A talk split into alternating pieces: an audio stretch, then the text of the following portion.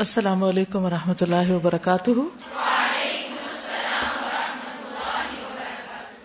نحمد ونسلی علی رسول کریم اما بعد، فاعوذ باللہ من الشیطان الرجیم، بسم اللہ الرحمن الرحیم۔ رب اشرح لی صدری ویسر لی امری، واحلل عقدۃ من لسانی یفقهوا قولی۔ کل ہم نے صحت اور صفائی کا چیپٹر مکمل کیا، جس میں پورے جسم کی صفائی اور پھر ماحول کی صفائی۔ ماحول کی صفائی سے متعلق رسول اللہ صلی اللہ علیہ وسلم نے فرمایا کہ اپنے سہنوں کی صفائی کیا کرو یعنی اوپن ایریا کی۔ کیونکہ یہود اپنے سہن صاف نہیں کرتے۔ اب معاملہ الٹ ہو گیا۔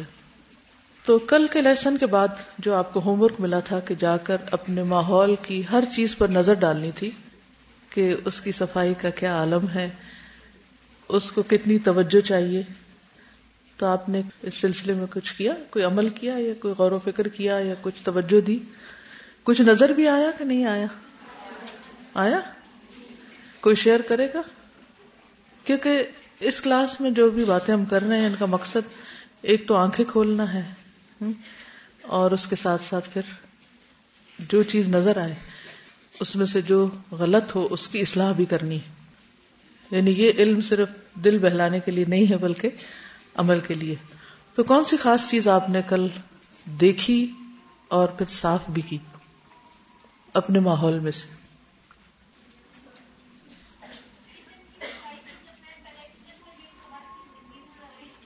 گندی نظر آنے لگی۔ بالکل۔ بہت سی چیزیں بعض اوقات صاف نظر آتی ہیں، خصوصاً اس طرح کے بادلوں والے موسم میں، کیونکہ روشنی کم ہو جاتی ہے تو پھر وہ احساس بھی کم ہو جاتا ہے۔ گرمیوں میں تو اللہ تعالیٰ خوب دھوپ چمکا کے ہر چیز دکھا دیتے ہیں۔ تو گندگی کا نظر آنا بھی ایک کام ہے۔ اور کہتی ہیں دادی کہتی تھی کہ گھر میں جالے لگے ہوں تو نحوست کی علامت ہوتے ہیں۔ وہ کیوں؟ یہ توہمات میں سے ہے یا مفہوم کے اعتبار سے؟ گھر والوں کی لیزینس اور غفلت کی طرف توجہ دلاتے جالے ویران جگہوں پر ہوتے ہیں۔ جی۔ تو ویرانی کی علامت ہے۔ اپنے گھر کی طرف توجہ نہ دینے کی علامت ہے۔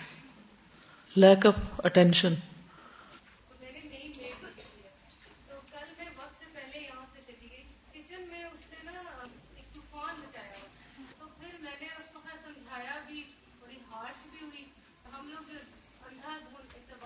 جی۔ اصل میں جس کو بھی کام دے، اس کو ساتھ ٹریننگ دے دے۔ اور اپنی ایکسپیکٹیشن بتا دیں کہ آپ کو کیا چیز کہاں چاہیے کیسے چاہیے۔ اور پھر اگر وہ غلطی کرے تو انسان ہے دوبارہ بتا دیجیے پھر بتا دیجیے ایک دن سیکھ جائیں گے۔ بالکل۔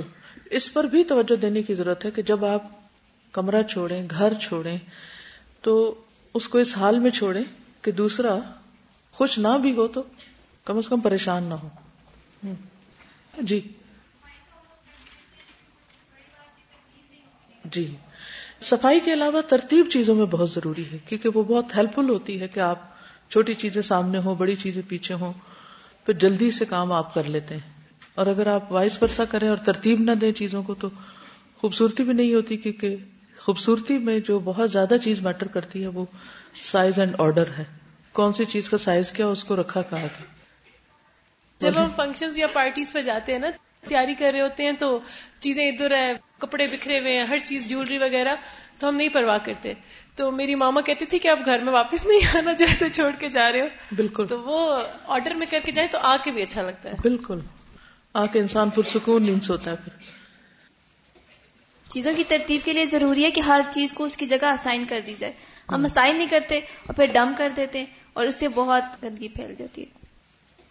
سدا ابھی یہ جو بات کر رہی تھی نا کہ گھر میں واپس نہیں آنا تو میں جب آج اپنے گھر سے نکل رہی تھی تو ایک نظر میں نے کچن میں دیکھا اپنے بیڈ روم میں دیکھا اپنے واش روم کو دیکھا بچوں کی ساری چیزوں کو دیکھا اور میں نے بس صرف یہ سوچا کہ کیا پتا میں اس گھر میں واپس نہ آؤں۔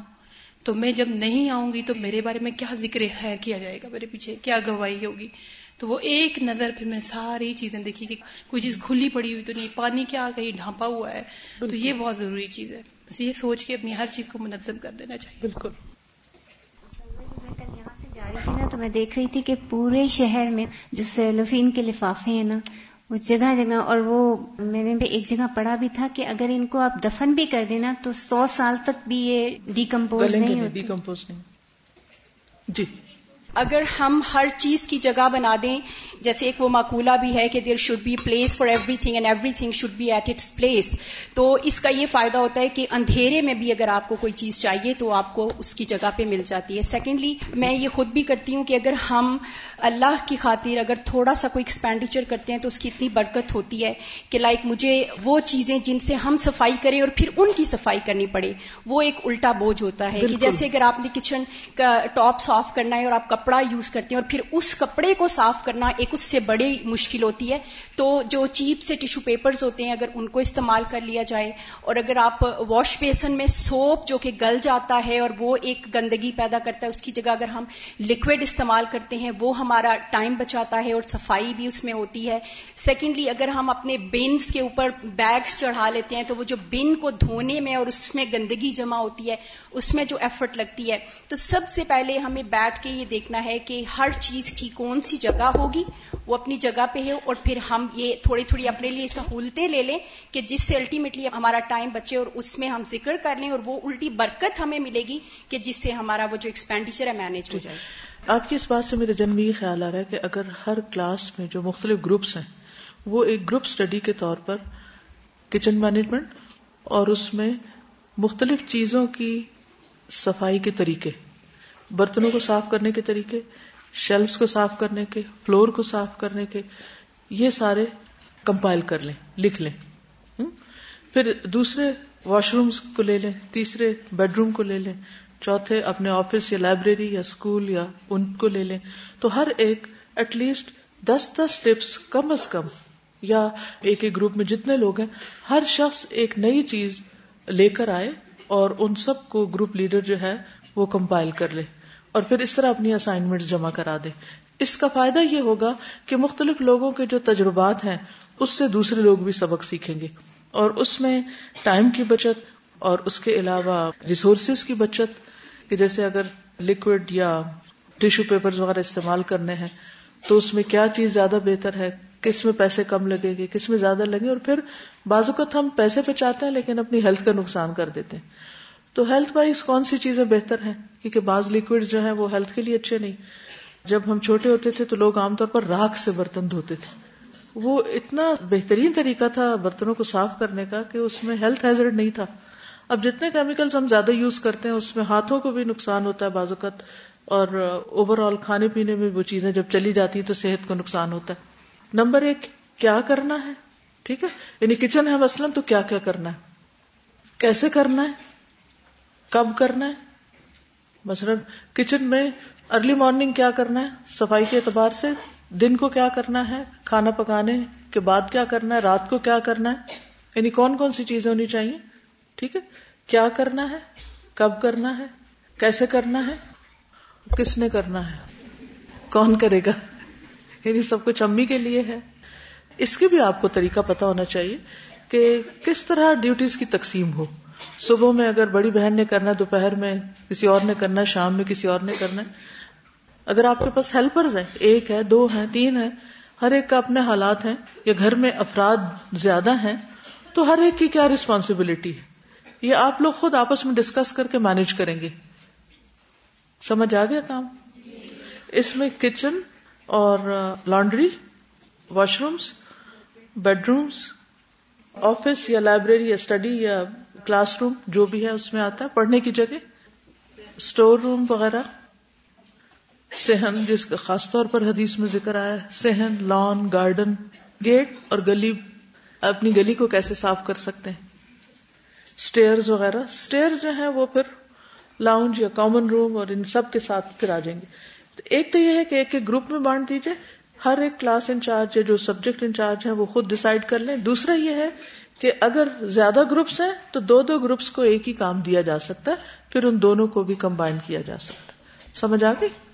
تو ہر ایک کی ایکسرسائز کرے۔ اس سے کیا ہوگا کہ ایک تو آپ دوسروں کے ساتھ اپنا نفع مند علم شیئر کریں گے تو ان کو فائدہ ہوگا۔ اور دوسرا یہ ہے کہ جب تک آپ کو اپنا گھر مینج کرنا نہیں آتا ہوم مینجمنٹ نہیں آتی، آپ دین کا کام بھی نہیں کر سکتے۔ کیونکہ الحمد للہ باہر نکلنے سے پہلے جب گھر کو لک آفٹر کیا تو گھر والوں نے بھی خوشی سے باہر جانے دیا۔ جب ہم خصوصی طور پر جیسے ینگ گرلز ہیں آپ آپ گھر میں کسی قسم کا کوئی تعاون نہیں کرتے کسی سے۔ نہ کچن میں ہیلپ کرتے ہیں، نہ صفائی میں ہیلپ کرتے ہیں، نہ واشنگ میں ہیلپ کرتے ہیں، نہ کسی اور چیز میں۔ تو سارا وقت یا کتاب لے کے بیٹھے رہتے ہیں یا پھر آپ پڑھنے چلے جاتے ہیں یا پھر پڑھانے چلے جاتے ہیں۔ تو اس سے جو آپ کی پوری فیملی ہے، جو خاندان ہے یا جو خود آپ کے کلوز ریلیٹیوز ہیں، ایون آپ کے بچے اور آپ کے شوہر، وہ آپ کے اس عمل کو کس طرح دیکھتے ہیں؟ اور اس سے دین کی کیسی تعلیم اور تبلیغ ہو رہی ہے، اس کا بھی جائزہ لیجیے اور یہ بات بھی یاد رکھیے، کیا یہ کام کرنا عبادت میں شامل ہے یا نہیں ہے؟ یعنی یہ ساری چیزیں ہم کیوں کر رہے ہیں؟ مثلاً آپ کچن میں کھڑی ہیں، برتن دھو رہی اپنے آپ سے خود باتیں کیا کریں، سوال کیا کریں، میں کیوں برتن دھو رہی ہوں؟ ایک ہوتا ہے کہ انسان ادھر سے ٹیپ کھولے ادھر سے آنسو کی ٹیپ کھول لے، روئے ساتھ کہ مجھے کیوں دھونے پڑ گئے، سارے بیٹھ کے باتیں کر رہے ہیں میں یہاں کر رہی ہوں یہ کام۔ اور ایک یہ کہ میں کیوں دھو رہی ہوں؟ میں یہ صاف کیوں کر رہی ہوں؟ میں فلور کیوں صاف کر رہی ہوں؟ میں کیبنٹ کو کیوں آرگنائز کر رہی ہوں؟ میں جالے کیوں اتار رہی ہوں؟ کچن کی جالی جس کے اوپر یا ایگزاسٹ فین جس پر مکھیاں بھی بیٹھتی ہیں اور گرد و غبار بھی ہوتا ہے اور تیل وغیرہ کا جو چینٹے ہیں وہ بھی سب اس میں چلے جاتے تو مل جل کے کیا بن جاتی؟ بالکل، موٹی سی طے میل کی بن جاتی۔ اور پھر اس میں سے جو ہوا چھن کے آتی ہے، وہ ہم انہیل کر رہے ہوتے ہیں۔ تو یہ ساری چیزیں میٹر کرتی۔ میں آج دیکھ رہی تھی تعلیم القرآن کے ہال میں جگہ خالی تھی دونوں طرف۔ دو تین دن سے میں نوٹ کر رہی تھی۔ تو میں سوچ رہی تھی کہ میں پوچھوں گی کہ کیا ہوا؟ کلاس سمٹ کیوں گئی ہے؟ تو میں نے انچارج سے آپ بات کی کہ مجھے ڈیٹا چاہیے کہ جو جو لوگ گئے ہیں وہ کس بنا پہ گئے تو انہوں نے بتایا کہ موسٹلی یا گھر والے بیمار ہیں یا خود بیمار ہیں۔ یعنی سب سے بڑی ریزن کسی کی کوئی پرسنل ریزن بھی ہوتی، شادی ہو جاتی، کوئی اور وجہ ہوتی، لیکن جو نمبر ون ٹاپ پہ ریزن ہے وہ بیماری ہے۔ کیا یہ الارمنگ سچویشن نہیں کہ ہماری بیماری نے ہمیں اتنی بڑی خیر سے محروم کر دیا؟ کہ ہم قرآن پڑھنے کے قابل نہ رہے۔ یہ جو کام آپ کر رہے ہیں، یہ معمولی کام نہیں ہے، بہت معزز اور محترم کام ہے۔ اللہ نے آپ لوگوں کو چنا ہے اس کے لیے کہ آپ اس کی کتاب کو پڑھیں اور دن کا ایک بڑا حصہ اس کے ساتھ گزارے نو میٹر واٹ کوئی بھی ریزن ہے، اس کی وجہ سے آپ یہ کام نہیں کر پا رہے یا اس سے ہٹ گئے، کچھ اور کام میں جا لگے، تو آپ کس سے دور ہوئے؟ ہو خیر مما اجمعون سے۔ دنیا میں جتنے بھی اور لوگ کیا کچھ کر رہے ہیں جابس کر رہے ہیں یا اور دنیا کی پڑھائیاں کر رہے ہیں، ان سب سے بہتر کام ہے سب سے پہلے قرآن کو سمجھ لیں اور اٹس ینگ ایج میں تو ابھی سے آپ اپنی آخرت کی تیاری اور اس کو پراپر طریقے سے بلڈ کر سکتے ہیں۔ اور اگر علم نہیں تو کیا آپ اندھیرے میں ہیں؟ اور ابھی جیسے لائٹ جاتی ہے رات کو، یہ دن کو تو آپ نے دیکھا ہوگا، جب اندھیرا ہو جاتا ہے تو اپنا ہاتھ نظر نہیں آتا۔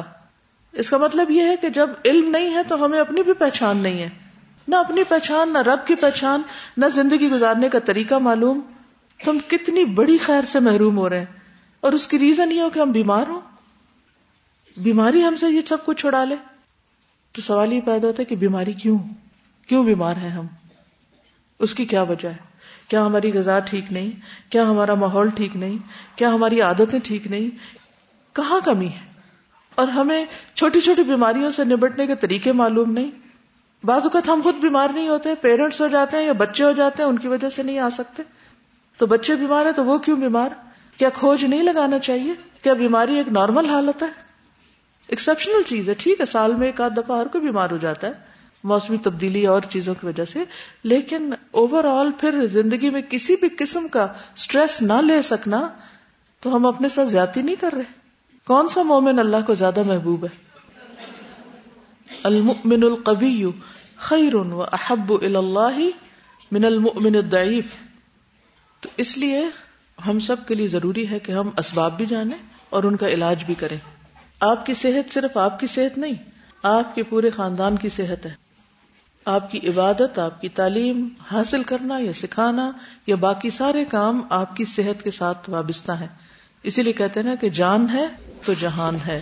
کھانے کا مزہ، پہننے کا مزہ، کسی سے میل ملاقات کا ہر چیز کا اس کے ساتھ بندھا ہوا ہے کہ آپ کی صحت کی حالت کیسی ہے۔ اور پھر اس ینگ ایج میں عمر کے ساتھ ساتھ بڑھاپا بذات خود ہی ایک بیماری بن جاتا ہے۔ لیکن اگر اس عمر میں یہ حال ہے تو بڑے ہو کر کیا کریں گے ہم؟ کیا کر پائیں گے؟ کیا ہم معذوری کی زندگی بسر کریں گے؟ کیا ہم دوسروں کے محتاج ہی رہیں گے؟ دوسروں پر ایک بوجھ بن کے جیئیں گے؟ اور پھر لیٹ کے پڑھیں گے، ان سلاتی و نسخی و محیا و مماتی لاہ رب العالمین نہ کچھ کیا، نہ کسی کو کچھ دیا۔ اور لاہ رب العالمین کے دعوے کرنے لگے ہیں اس لیے اپنے آپ پر ہم سب کو رحم کرنا چاہیے اور حت الوسا کوشش کرنی چاہیے کہ ہم ان چیزوں سے بچیں جو ہمیں نقصان دے رہی ہیں، وہ کام کریں جو ہمیں کرنے چاہیے۔ اگرچہ وہ مشکل ہو، نفس پہ بھاری ہو، کیونکہ ان نمال یسرا، تنگی کے ساتھ آسانی بھی ہے۔ کوئی کچھ کہنا چاہے ورنہ میں آگے چلوں گی۔ جی آپ کچھ کہہ رہی استاذہ دو ایسی انسانی عادات بھی ہیں جو ماحول کو بھی آلودہ کرتی ہیں اور دوسروں کو بیمار بھی کرتی ہیں۔ ایک چھینکنا اور دوسرا جمائی لینا۔ تو چھینکنے کے بارے میں پڑھ رہی تھی کہ جب انسان چھینکتا ہے تو اس کے اندر سے ایک لاکھ تقریباً جراثیم نکلتے ہیں۔ ایک لاکھ؟ جی تقریباً ایک لاکھ۔ تو اسی وجہ سے ہمیں چھینک کے بعد الحمد کہنے کے لیے کہا گیا ہے کیونکہ اتنی زیادہ بیماریاں پیدا کرنے والے جراثیم جب ہمارے اندر سے نکل آتے ہیں تو اس پہ پھر اللہ کا شکر ادا کرنا چاہیے۔ دوسرا، نبی صلی اللہ علیہ وسلم کا جو چھینک کے وقت طرز عمل تھا کہ وہ اپنی آواز بہت پست رکھتے تھے اور دوسرا، کپڑا جو ہے وہ آگے رکھتے تھے۔ تو جبکہ ہمارا طرز عمل اس سے بالکل اپوزٹ ہوتا ہے کہ منہ کھلا ہوتا ہے اور وہ ایک لاکھ جراثیم جو ہے وہ ہم دوسروں تک منتقل کر رہے ہوتے ہیں۔ ماحول کو بھی خراب اور آس پاس کے لوگوں کو بیمار کر رہے ہوتے ہیں۔ اور اسی طرح جمائی کے بارے میں بھی ہے کہ جب انسان جمائی لیتا ہے تو جب ہم ہاتھ نہیں رکھتے تو وہ کاربن ڈائی آکسائڈ باہر نکلتا ہے۔ جو اس کی گندی ہوا ہے وہ بھی بیمار کرنے کا باعث بنتی ہے اور حدیث کی روح سے جو اسلام میں ہمیں اس کا ملتا ہے کہ جب انسان جمائی لیتا ہے تو شیطان ہنستا بھی ہے اور دوسرا اس کے اندر بھی داخل ہو جاتا ہے۔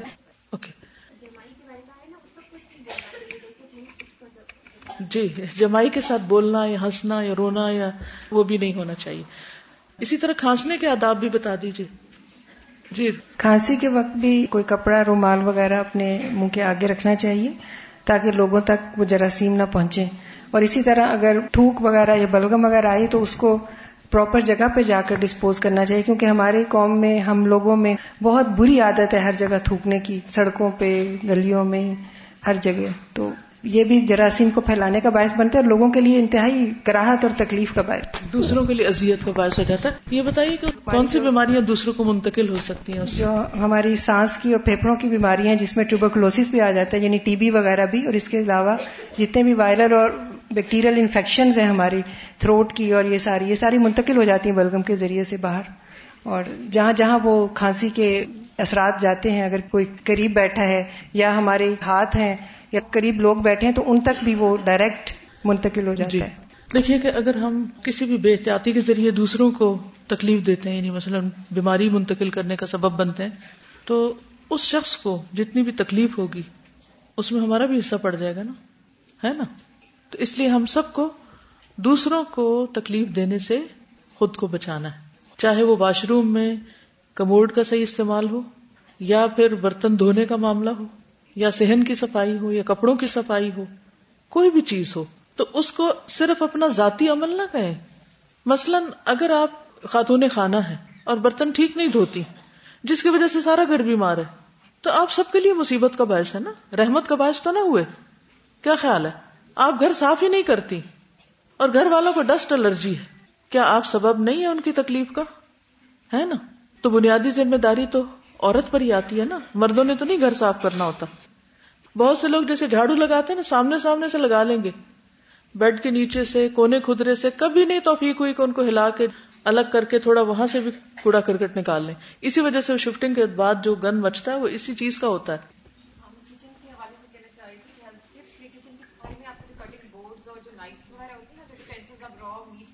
جی جی۔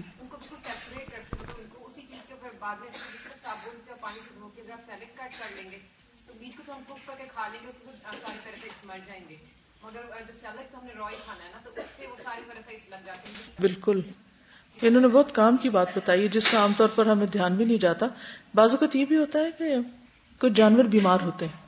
اب جو بازار سے گوشت آتا ہے، یا مرغی بھی اگر خود بھی ذبح کرے، تو ہمیں نہیں پتا ہوتا بازوقت کہ وہ اس نے کیا کھایا ہوا ہے، یا کیا بیماری ہے اس کو۔ اب اس کا جو میٹ ہم کٹنگ بورڈ پہ کاٹتے ہیں، چھری وغیرہ، اور پھر اس کے بعد یہ کہ اسی چھری سے ہم سبزی اسی بورڈ پہ کاٹنا شروع کر دیتے ہیں۔ تو گوشت تو ہم پکا کے کھائیں گے، لیکن کچا سیلڈ جو ہے وہ را سیلڈ ایسے ہی کھا لیں گے اور وہ بیکٹیریا اس کے ساتھ جسم میں اگر چلا گیا، تو وہ کئی بیماریوں کا باعث بن سکتا ہے۔ تو یہ چھوٹی چھوٹے سلیقے کی، احتیاط کی باتیں ہیں جن کے اوپر ہم توجہ نہ دیں تو خود بھی سفر کرتے ہیں اور دوسروں کو بھی تکلیف پہنچاتے ہیں۔ ٹھیک ہے نا؟ تو مجھے امید ہے کہ گروپ اسٹڈی میں ہر کلاس جتنے بھی اسٹوڈینٹس ہیں جتنے بھی گروپ انچارجز ٹیچرز ہیں سب اپنے اپنے تجربات شیئر کریں گے اور ان معلومات کو کوشش کریں گے کہ ہم کمپائل کر کے پرنٹ ہی کرا دیں تاکہ آپ سب کی آئندہ زندگی کی آسانی کے لیے کام آئے۔ ایک اور چیز جو کچن میں ہوتی ہے وہ کوڑے کا ڈسپوزل ہے۔ کوڑے کو کہاں ڈالا جاتا ہے؟ پھر کوڑا کب اٹھایا جاتا ہے؟ اور اس کے اندر جو کاکروچیز اور چوہے وغیرہ کی پرورش ہے اس کی وجہ سے بہت سی بیماریاں پھیلتی ہیں۔ کیونکہ وہ کیری کرتے ہیں جی۔ ادھر۔ جی اور پچھلے دنوں یہ ہاسپٹلس میں شامت آئی ہوئی تھی کیونکہ پیمس میں کہیں ان کے چوہوں کی بہت زیادہ تعداد ہوگی اور انہوں نے نیو بورن کو کاٹ لیا تھا چوہوں نے۔ تو یہی ہوتا ہے کہ کچن سے یوزلی یہ چیز اسپریڈ ہوتی ہے۔ دیکھیے اگر ہم سنت پر عمل کریں رات کو ہر برتن الٹا کریں سنک میں کوئی چیز نہ چھوڑے بازو کا تو ہم سنک دھو لیتے ہیں لیکن سنک کی جالی کے اوپر کیا چھوڑ دیتے ہیں؟ کوئی گوشت کا ٹکڑا کوئی ہڈی کوئی بھی اس طرح کی چیز۔ اب کیا ہوتا ہے؟ ہم نے تو دھو لیا سب کچھ۔ صرف اس سے ایک نالی کو صاف نہ کرنے کی وجہ سے کیا ہوا؟ کاکروچز پیدا ہوئے اور چوہے وغیرہ، باقی چیزیں۔ اور پھر وہی ہمارے برتنوں میں بھی پھر جاتے ہیں کیونکہ کھلے چھوڑے ہوئے ہوتے ہیں۔ تو اس طرح بیماریاں ٹرانسمٹ ہوتی ہیں۔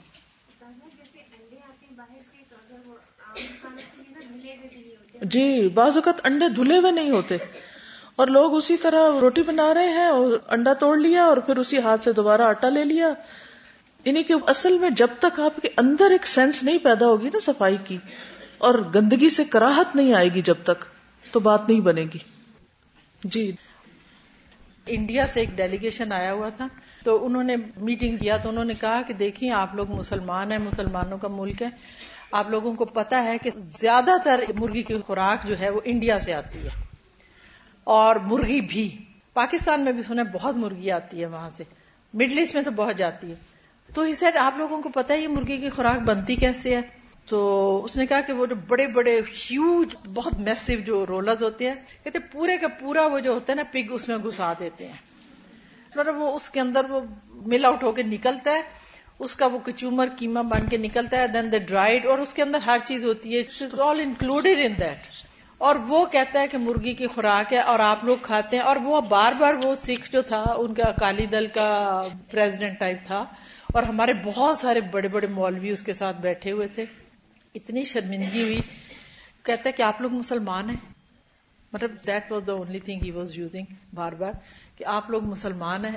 کہتا ہے گھروں میں لوگ لے کے جاتے ہیں مرغی کی خوراک۔ آپ یہ مت سمجھیں کہ خالی جو پولٹری فارمز ہیں ان میں ہوتی ہے اور یہ سستی بھی پڑتی ہے۔ دیٹس واٹ یو سینگ تو میں دل میں سوچ رہی تھی کہ ہم لوگ تو اس سے بہت زیادہ بڑھ کے پاکستانی ہم کرنے لگ جاتے ہیں، اس طرح کی حرکتیں۔ ہمارے یہاں تو وائلڈ بور بہت عام ہے۔ دس از ایک بہت بڑی آنکھیں کھولنے والی حقیقت ہے اور ہم لوگوں کو اس کے اوپر سوچنا چاہیے۔ اور خوراک کا براہ راست اثر جو ہے اخلاق پر ہے۔ جی السلام علیکم۔ ہمارا ایک یہ بھی ہوتا ہے کہ ہم نا ڈارک کلرز یوز کرتے ہیں کہ گند نظر نہیں آئے اس کے اوپر نا۔ بیٹھنے کی گدیاں ہیں کشنز ہیں وہ بھی ڈارک کلرز کی۔ اس میں یہ ہے کہ پھر گند ابزارب ہوتا جاتا ہے اور وہ اندر ہوتا ہے لیکن وہ نظر نہیں آتا۔ تو نبی صلی اللہ علیہ وسلم نے جیسے وائٹ کلر پسندیدہ مردوں کے لیے کہا تو وہ ایک وائٹ کلر یا لائٹ کلر جو ہے نا الارم ہوتا ہے۔ اس میں ذرا سا بھی کچھ آ جائے تو وہ اپنے آپ کو کرتا ہے کہ میں گندا ہو گیا ہوں۔ تو میں اپنی بیٹی کے گھر گئی تو اس نے اپنا گلٹ کور بھی اور بیڈ شیٹ بھی وائٹ بنائی ہوئی۔ تو میں بڑی حیران ہوئی۔ فوراً میں نے کہا تو گندا ہو جائے گا۔ چھوٹے بچے ہیں اس کے کہ پاؤں لے کے۔ تو اس نے کہا یہ ٹریننگ ہے بچوں کی کہ وہ ہاتھ پاؤں اگر گندے لے کے ان پر آئیں گے تو مجھے پتا چل جائے گا۔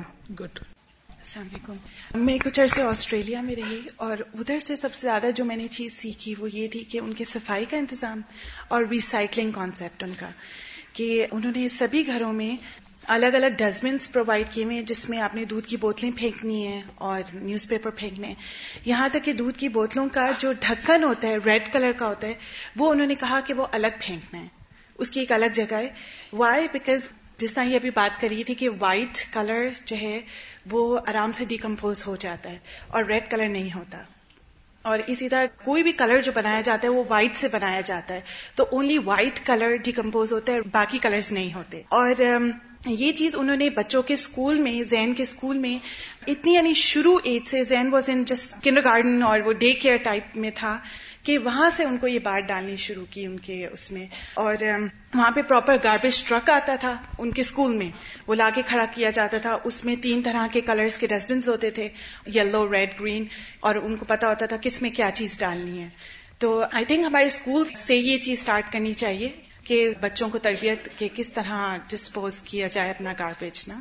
یہاں تو آپ شروع کرا کے جائیں ٹھیک ہے؟ اور تو کوئی کرے گا یا نہیں تو ہم اپنے گھر سے شروع کرتے ہیں۔ اور پھر اسی طرح کہ اگر گاربیج پھینکنا ہے تو اگر وہ پراپرلی ٹائڈ اپ نہیں ہوتا تھا تو وہ ہمارا گاربیج نہیں لے کے جاتے تھے۔ They used to leave it اور مجھے پھر افسوس ہوتا تھا وہ دو ہفتے کا گاربیج جمع ہو جائے گا۔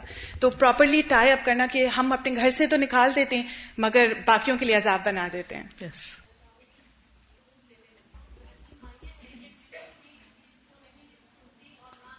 اور اسی طرح بھاگ جاتی ہیں دودھ لینے کے لیے یا کوئی بھی چیز لینے کے لیے اور اس میں پھر کوئی پتہ نہیں ہوتا آپ کو کہ رات کو کیا چیز پھر کے گئی ہے۔ بالکل۔ اور وہ نقصان دے سکتی ہے۔ اسی طرح جب روٹی بناتے ہیں تو اس کا جو خشکا آٹا ہوتا ہے yes. وہ شیلف کے اوپر بہت زیادہ بکھرا ہوتا ہے اوون پہ بھی شیلف پہ بھی بکھرا ہوتا ہے۔ اور آپ یقین کریں لائٹ بجھا دیں اس کے بعد آپ آ کے دیکھیں کتنے لال بیگ اس پہ ہوں گے۔ Yes. اور, اور پھر دوبارہ آ کے جی دوبارہ اسی پہ روٹی بنا دی جاتی ہے۔ اور اگر ان چیزوں کی طرف کسی کو دھیان دلایا جائے تو وہ یہ کہتے ہیں کہ یہ چھوٹی چھوٹی چیزیں جن میں انٹرفیئرنس ہوتی ہے۔ ایسے کیوں تنگ کیا جاتا ہے؟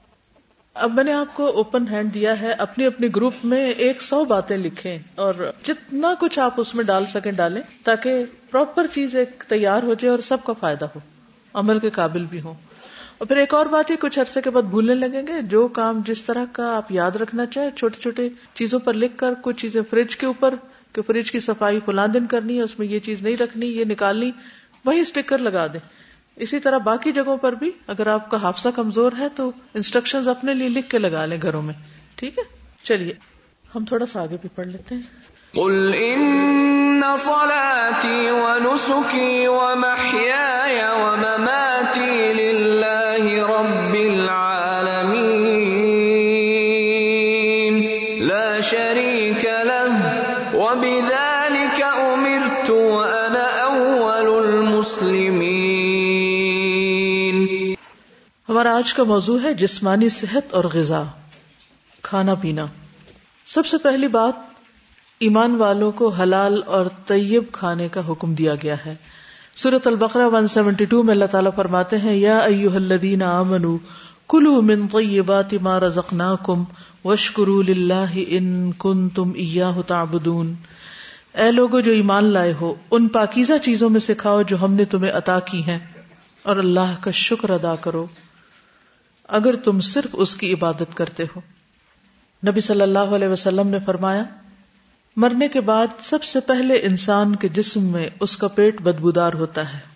بس جو کوئی طاقت رکھتا ہو کہ پاک اور طیب کے سوا اور کچھ نہ کھائے، تو اسے ایسا ہی کرنا چاہیے۔ یعنی گلی سڑی چیزوں سے، گندی چیزوں سے پرہیز کرنا چاہیے، کیونکہ وہ سڑان کا باعث بنتی ہے۔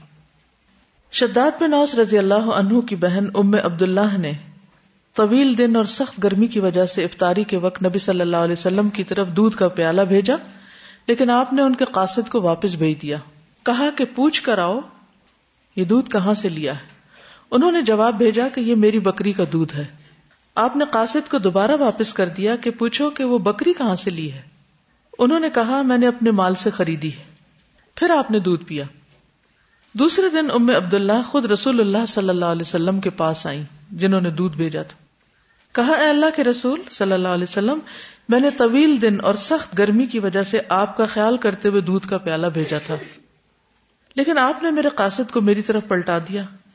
تو رسول اللہ صلی اللہ علیہ وسلم نے فرمایا، مجھ سے قبل رسولوں کو یہی حکم دیا گیا کہ وہ صرف طیب چیزیں کھائیں اور نیک عمل کریں۔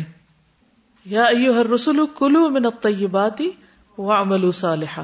اے رسولو، طیبات میں سے کھاؤ اور نیک عمل کرو۔ نیک عمل ہو ہی اس وقت سکتا ہے جب آپ کا کھانا طیب ہو۔ ابھی جو بات ہو رہی تھی کہ مرغیوں کی جو خوراک ہے، وہ پگ سے بن رہی ہے۔ تو ہمیں سوچنا چاہیے، اگر ہر شخص کا یہ کانشیس بیدار ہو جائے کہ جو وہ کھا رہا ہے، اس کا سورس کیا ہے، تو آپ دیکھیے کہ پیچھے سے پیچھے جب ہم جائیں گے تو ہمیں خود ہی پتہ چل جائے گا کہ ہم جو کھا رہے ہیں وہ حلال ہے یا نہیں، طیب ہے یا نہیں۔ کاب بن اجرا سے روایت ہے۔ کہتے ہیں کہ رسول اللہ صلی اللہ علیہ وسلم نے مجھ سے فرمایا، اے کاب بن اجرا، کوئی گوشت ایسا نہیں جو حرام مال سے پرورش پاتا ہو، مگر آگ ہی اس کے حق میں لائق تر ہے۔ اس کے لیے آگ ہی بہتر ہے کہ وہ آگ میں ہی جلایا جائے۔ کون سا گوشت؟ جو حرام سے پلا ہو۔ سیدنا ابو حرار رضی اللہ عنہ سے روایت ہے کہ رسول اللہ صلی اللہ علیہ وسلم نے فرمایا اے لوگو، بے شک اللہ پاکیزہ ہے اور پاکیزہ ہی قبول کرتا ہے اور اللہ نے مومنوں کو اس چیز کا حکم دیا جس کا حکم رسولوں کو دیا تھا۔ اللہ تعالیٰ فرماتا ہے، اے رسولو، پاکیزہ چیزوں میں سکھاؤ اور نیک عمل کرو۔ بے شک جو تم عمل کرتے ہو، میں اسے خوب جاننے والا ہوں۔ اور فرمایا، اے لوگوں جو ایمان لائے ہو، پاکیزہ چیزوں میں سکھاؤ جو ہم نے تمہیں رزق دیا ہے۔ پھر ایک شخص کا ذکر کیا جو دور دراز مقام کا سفر کرتا ہے۔ پراگندہ حال غبار آلود صورت میں اپنے ہاتھ آسمان کی طرف اٹھائے ہوئے ہے۔ کہتا ہے، اے میرے رب، اے میرے رب، حالانکہ اس کا کھانا حرام ہے، اس کا پینا حرام، لباس حرام، اس کے گوشت پوش کی پرورش حرام مال سے ہوئی ہے۔ ایسی حالت میں اس کی دعا کیسے قبول ہو؟ سارے کا سارا ہی نجس اور اللہ پاک ہے۔ آپ صلی اللہ علیہ وسلم صدقے کی چیز ہرگز نہ کھاتے تھے۔ اسے آگے بڑھا دیتے تھے، ان دوسروں کو دے دیتے، ہدیہ کر دیتے۔ لیکن آپ ہدیہ شوق سے قبول کرتے۔ ابو حرار رضی اللہ عنہ سے روایت ہے کہ حسن بن علی نے زکات کی کھجوروں کے ڈھیر سے ایک کھجور اٹھا کر اپنے منہ میں ڈال لی۔ تو آپ نے فرمایا، کخ کخ، تھو تھو، نکالو اسے۔ پھر فرمایا، کیا تمہیں معلوم نہیں کہ ہم لوگ صدقہ کا مال نہیں کھاتے؟ یعنی صرف خود نہیں، بلکہ بچے کو بھی نہیں کھانے دیا۔ مومن اپنی طبیعت اور فطرت کے اعتبار سے پاکیزہ چیز کی طرف مائل ہوتا ہے۔ مسرد احمد میں ہے، مومن کی مثال شہد کی مکھی کی مانند ہے۔ مومن کی مثال شہد کی مکھی کی طرح ہے، جو پاکیزہ چیز کھاتی ہے، پاکیزہ رس خارج کرتی ہے۔ اور جس پہ بیٹھتی ہے، وہ نہ ٹوٹتا ہے، نہ خراب ہوتا ہے۔ دیکھیے، شہد کی مکھی جا کے خاموشی سے، آرام سے رس چوس لیتی ہے لیکن پھول پہ کچھ بھی زد نہیں آتی، اس کو خراب نہیں کرتی۔ تو مومن کیسا ہوتا ہے؟ مومن کی مثال شہد کی مکھی کی طرح ہے۔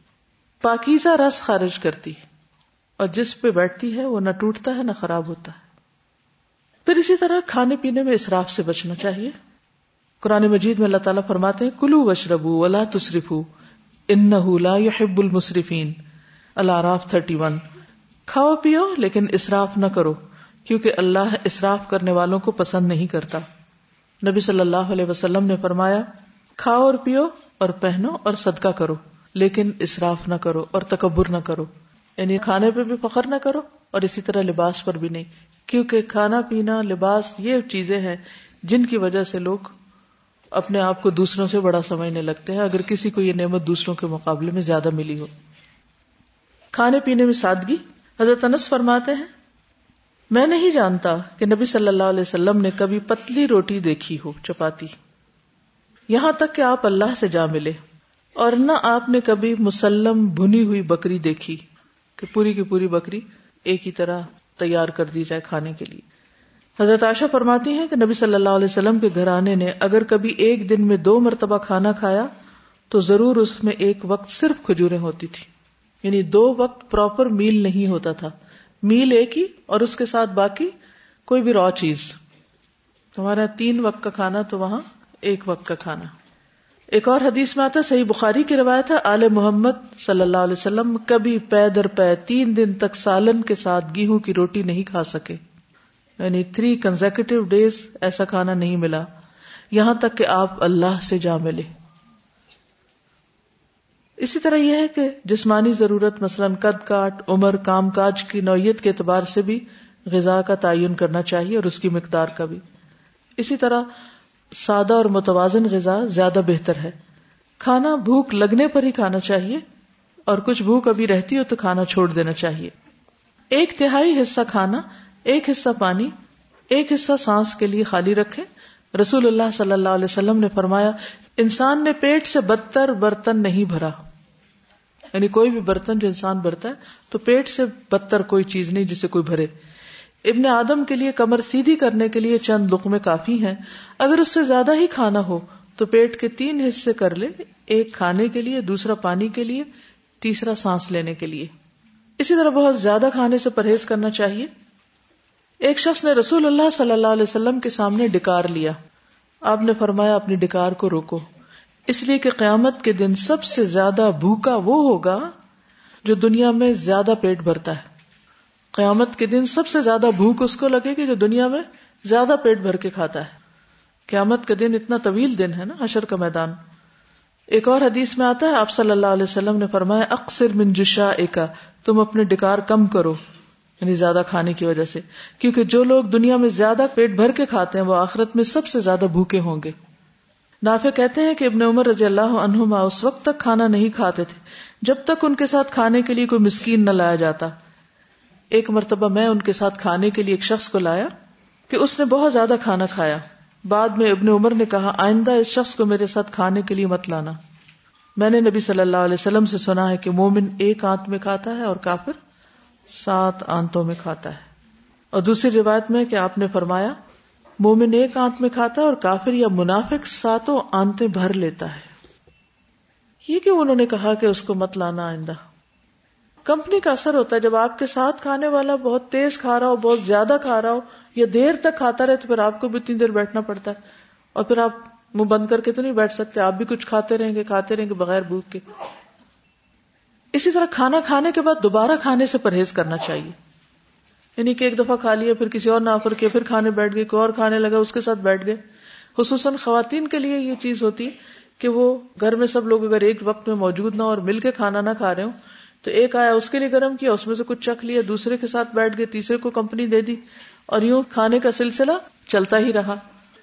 عطیہ ابن عامر جوہنی فرماتے ہیں، میں نے سلمان رضی اللہ عنہ کو سنا، انہیں ایک کھانا کھانے پر اصرار کیا گیا، تو انہوں نے فرمایا، جتنا کھا لیا وہی کافی ہے۔ میں نے رسول اللہ صلی اللہ علیہ وسلم کو یہ فرماتے ہوئے سنا ہے، جو لوگ دنیا میں زیادہ سیر ہونے والے ہیں، قیامت کے دن زیادہ عرصے تک بھوکے رہیں گے یعنی حشر کے میدان میں۔ صرف لذت کے لیے نہیں کھانا چاہیے یعنی صرف ٹیسٹ کے لیے، کیونکہ بہت سا جنک فوڈ کس لیے کھایا جاتا ہے؟ صرف مزے کے لیے۔ قرآن مجید میں آتا ہے وہ اسکول تم یا موسا پڑھیے آگے۔ لنس برا تعام واحد فدع لنا ربك يخرج لنا مما تنبت الارض من بقلها وقثائها وفومها وعدسها وبصلها. قال اتستبدلون الذي هو ادنى بالذي هو خير؟ فان لكم ما سلتم اور آگے وضربت عليهم الذلة والمسكنة وباءوا بغضب من الله جو قومیں صرف کھانے کے لیے زندہ رہتی اور کھانے میں صرف ٹیسٹ ہی ان کا مقصود ہے، تو پھر وہ ذلت کا شکار ہو جاتی الٹیمیٹلی کیونکہ انہوں نے صرف مزے مزے کے کھانوں کو ہی اپنا مقصد زندگی بنا رکھا ہے، وہ اسی کے لیے جیتے نتیجہ تن نہ عبادت کے لیے وقت ہے اور نہ ہی پھر کسی بڑے مقصد کے لیے کچھ کرنے کو وقت ہے۔ جب تم نے موسا سے کہا، اے موسا ہم ایک ہی طرح کے کھانے پہ صبر نہیں کر سکتے۔ روز ایک ہی کھانا۔ لہٰذا ہمارے لیے اپنے رب سے ان چیزوں کی دعا کیجیے جو زمین سے پیدا ہوتی ہیں، جیسے اس کی ترکاری، ککڑی، گندم، مسور، پیاز۔ موسی علیہ السلام نے کہا، کیا تم بہتر چیز کے بدلے گھٹیا چیز تبدیل کرنا چاہتے ہو؟ بہتر چیز کون سی تھی؟ منو سلوا اسی طرح طرح طرح کے کھانے کی طلب سے بچنا چاہیے۔ نبی صلی اللہ علیہ وسلم نے فرمایا، میری امت میں ضرور وہ لوگ ہوں گے جو طرح طرح کے کھانے کھائیں گے، رنگ برنگ کے مشروب پیئیں گے۔ طرح طرح کے کپڑے پہنیں گے اور گفتگو میں بے احتیاطی کریں گے۔ ایسے لوگ میری امت کے بدترین لوگ ہیں۔ آپ نے فرمایا میری امت کے بدترین لوگ وہ ہوں گے جو نعمتوں میں پیدا ہوئے۔ واخر دعوانا ان الحمد للہ رب العالمین۔ سبحانک اللہم و بحمدک اشہد ان لا الہ الا انت، استغفرک و اتوب الیک۔ السلام علیکم و رحمۃ اللہ وبرکاتہ